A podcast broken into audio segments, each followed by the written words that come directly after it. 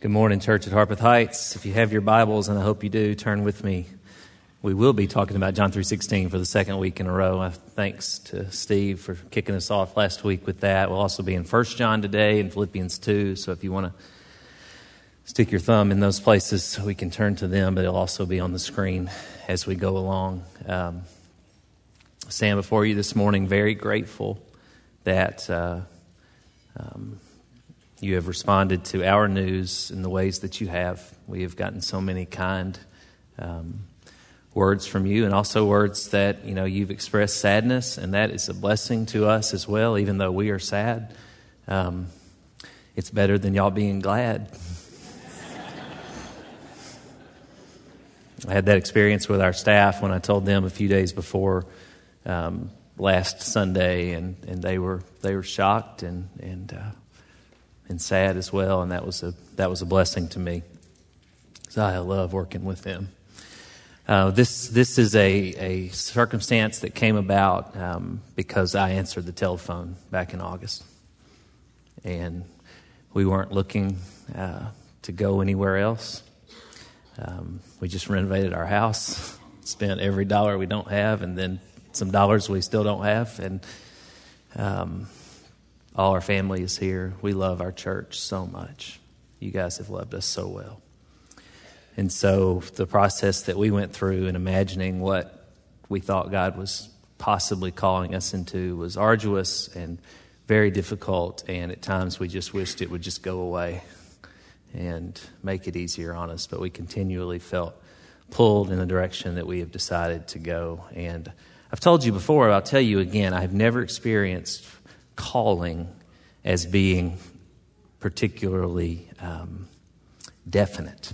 That's not the way God has uh, has spoken to me in my life, and I understand God. I, I have experienced uh, much more. It has been the case that I have had these options because I have been so blessed and loved. Good options usually, and in this case, we had two very good options. And we don't feel necessarily, I don't feel released from you and from this calling um, necessarily. I pray that will come. Um, but I'm, I'm sad. We are deeply sad to be doing what we're doing, but also excited. And I think those things fit within what God's heart is um, for calling God's people to, uh, to do the work of the kingdom. I would want the same, I do want the same for each of you. And so I'll have a couple more weeks, um, at least is the plan, to be with you and to explain further. Um, but I think that's uh, what I need to say for now. Um, we will go there and we will expect to be loved. And we will do that because of the way you have treated our family. So thank you. So God loved the world in this way He gave His one and only Son so that everyone who believes in, me, in Him will not perish, but have eternal life. For most of the first half of last year, I, uh, as the benediction, I used 1 John 4 9, and you may remember that. And I want to read verses 8 through 12 with you this morning from, from John's letter to. Uh, further teach on this extremely familiar passage from John 3:16. So it says the one who does not love love does not know God because God is love. God's love was revealed among us in this way. God sent his one and only son into the world so that we might live through him. Love consists in this, not that we loved God, but that he loved us and sent His Son to be the atoning sacrifice for our sins. Dear friends, if, if God loved us in this way, we also must love one another. No one has ever seen God. If we love one another, God remains in us, and His love is made complete in us. May God add God's blessing to the reading of God's Word. So I want to talk with you for just a few moments this morning about the uniqueness of Jesus.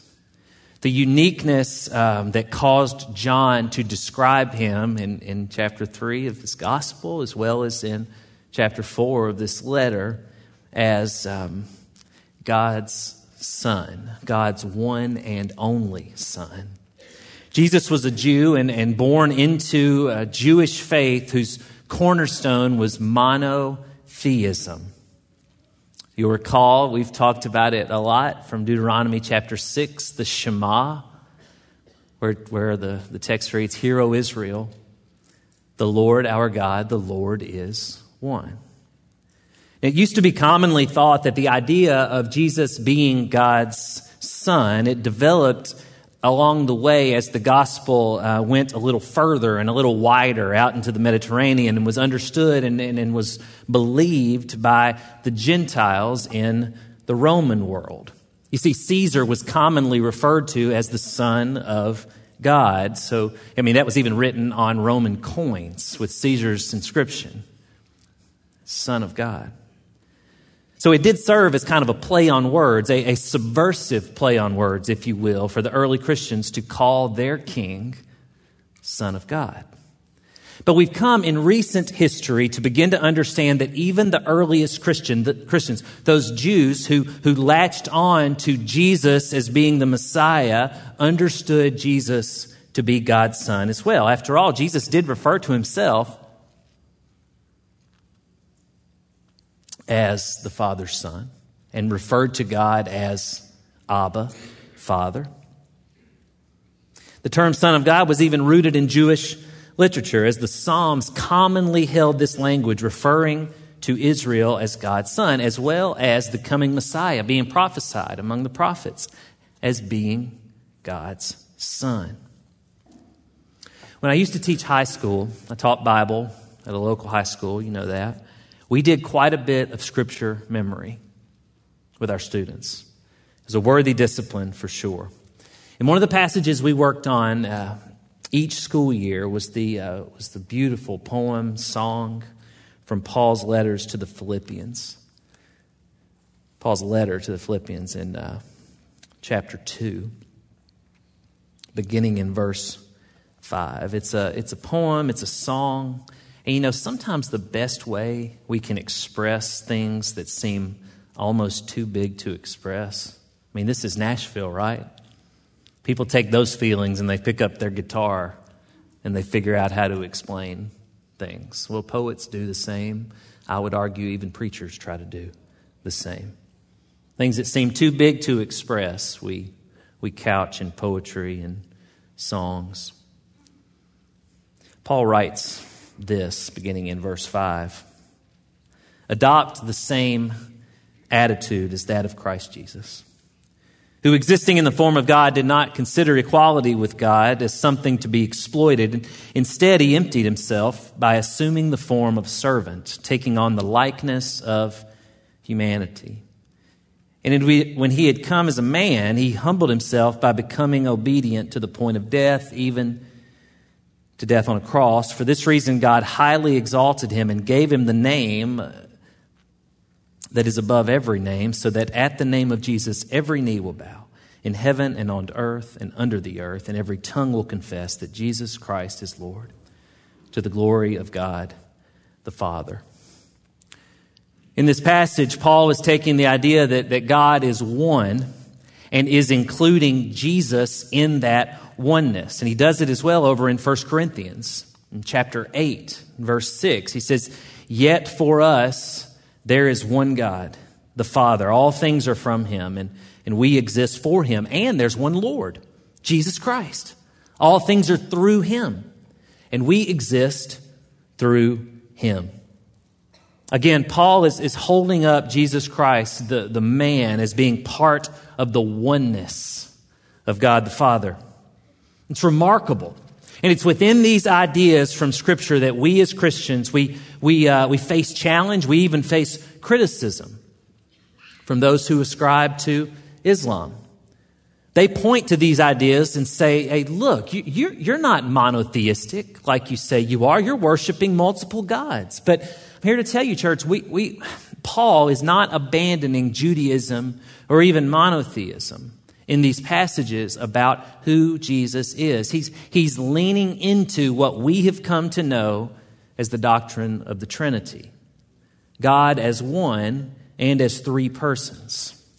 And what we have going on here in what becomes our scripture in Paul's work, in, in his life and ministry with, with other people who are coming to follow and be formed by Jesus, that they are working together all day long and then coming together at night over supper and talking about who God is and what God is like. And, and that's how these letters come to be as they're doing this all across the Mediterranean world. And what we have here amongst, in these letters and beyond them are the earliest gospel conversations. The earliest Christians were, were from the Jewish world, like, like Paul was, and the Jews were expecting God to, to come back in person and to, and to rule and to reign in power and in glory. And, and, and God would return to, to live in the temple and exonerate the people who would then live in the land in power. And they, they would be vindicated. They would no longer be pushed around, dominated by pagan nations. This is what they expected. But as you know, as we now know, this didn't happen exactly as they thought it would, or, or anything like they thought it would, for that matter, but it did happen. 1 John 4 9, God's love was revealed among us in this way that God sent his one and only Son into the world so that we might live through him. It just didn't happen how they anticipated. Their, their, imaginations, as ours would have been as well, I suspect, were inadequate for what God actually had planned, for, for who God really is. Those of us who follow and are being formed by Jesus, we do get to live in the land exonerated. We do get to live here without fear. We get to truly live here. It, if I've successfully communicated anything to you over the last four years, I pray it would be that. That you are called to live and live well precisely because of who Jesus is and what God has done through Jesus. Truly live because of the promises that God has in store for us. Many folks looking at the events of Jesus' death and resurrection and and being led by the Holy Spirit working in and through them, they began telling those stories about what God had promised to do. And as they told their ancient stories about what God had promised to do, they found themselves telling the stories about Jesus as well and connecting the two. These were the earliest gospel conversations. They became Jesus became wrapped up in their stories about who God is, about what God had done, and about what God intends to do. So the idea of the Trinity may not have been hammered out as a theological construct for many years after Jesus lived, but it was right there on the tongues of the earliest Christians as they connected with the Father, his Father, as they connected Jesus with him as the Father's one and only Son. And as they connected the Holy Spirit with God's continued work in the world among those following and being formed by Jesus. And the gospel caused the kingdom of God to grow. And it's amazing. And it's all because God loved the world in this way. He gave his one and only Son so that everyone who believes in him will not perish, but have eternal life. Within my first couple of years with you, we experienced a whole lot in our country. We experienced a pandemic, and that challenged us in so many ways. And, and then the death of George Floyd in Minneapolis, it, it became a tipping point for tensions over race relations in our country. You know, from, from the time well before I began here, and even before we became a campus, one of our objectives, our goals, at Brentwood Baptist has been uh, to, to, through the work of a racial unity team, to, to help with conversations, um, to help our church lead out in our world in um, helping people see God's heart for equality, for people being able to, to live fully knowing they are a child of God. So I felt compelled to lean into that conversation that the nation was having about race and that our church was having. And I, I admit, church, I'm still learning. I was going through a time then and, and still am now uh, through my work with uh, School of Theology there. I was, I was being challenged um, on these issues. I was seeing things like I had never seen them. And I was leaning into this with you. And I did not always say the perfect thing to challenge or to bring everyone together. Perhaps there was not the perfect thing that could be said that could um, help the divisiveness that, that exists. These are decisive, divisive issues, even in our kind, loving fellowship here at Harpeth Heights. But I want you to know I always had the best intentions in how I shared and couch these issues. And I'm so proud of the ways that we have um, loved and lifted up different cultures in our worship and beyond in the ways that we interact with one another, the different languages that we bring into our worship services. I have, I have long felt that so many different types of people could feel welcome worshiping with us, and that this gathering in so many ways is already a picture of what Revelation tries to uphold and what God's uh, chorus of God's people will ultimately look like when God's promises do come to fruition and Jesus returns again. I, I remember hearing a story on the podcast, This American Life. I used to listen to that podcast a lot. I, I really liked it. I haven't in a while, but it was in a series of stories that they, um, they have called Kid Logic. And it was a story of a conversation. It was told by a dad and a conversation he had with his four year old little girl. Uh, it was Christmas time. It was the first time she had asked her dad what Christmas meant, what the holiday meant. He explained to her that Christmas was about celebrating the birth of Jesus. And she wanted to know more about this. They had talked about Jesus in their home, but she wanted to know more about it. So um, they bought a kid's Bible, and her dad began to read it with her. And she loved the stories, and she wanted to know everything about Jesus. And so they read about his birth and his teachings. And her dad astutely explained to her that Jesus taught us to do unto others as you would have them do unto you. A, a good thing for our children to learn. Our children, our, our children learn it here at Harpeth Heights, straight out of Luke 6:31. Do unto others as you would have them do unto you, the golden rule. And this father talked about what that meant with his daughter. And, and one day they were driving by a big church, and there was an enormous uh, cross, crucifix, outside the church. And she said, Who's that? And her dad realized they had not gotten to those stories yet. Well, he said, Well, that's Jesus. Jesus ran afoul from the Roman government and from the Jewish authorities and ended up on the cross. And his message was his message was so radical and unnerving that they came to the conclusion that he would have to die. So they killed him. And about a month later, after that Christmas, and um, her preschool, cel- it was this weekend, her preschool celebrates the same holidays as the school system. So she was off for Martin Luther King Day. And so dad took off work too and took her to lunch. And as they sat down in the diner where they were going to have lunch, the day's newspaper was there on the table, and on the front of the newspaper was a big picture of Dr. Martin Luther King. And his daughter said, Who's that?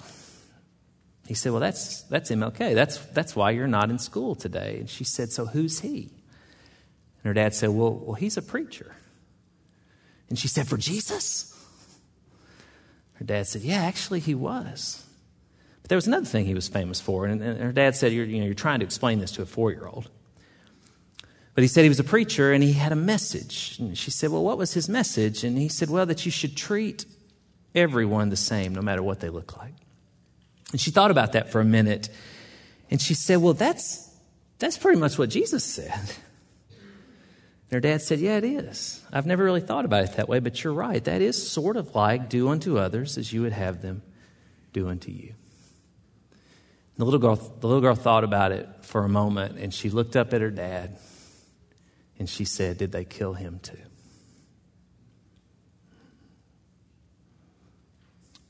It was the night before his death that Dr. King delivered his incredible I have come to the mountain speech. And I've stood right there in the Mason Temple in, in Memphis where he delivered that speech. And he said this on that night. He said, like anybody, I would like to live a long life. Longevity has its place. But I am not concerned about that now. I just want to do God's will. And He's allowed me to go up to the mountain, and I've looked over, and I've seen the promised land, and I may not get there with you, but I want you to know tonight that we as a people will get to the promised land. Paul wrote, And when he had come as a man, he humbled himself by becoming obedient to the point of death, even death on a cross.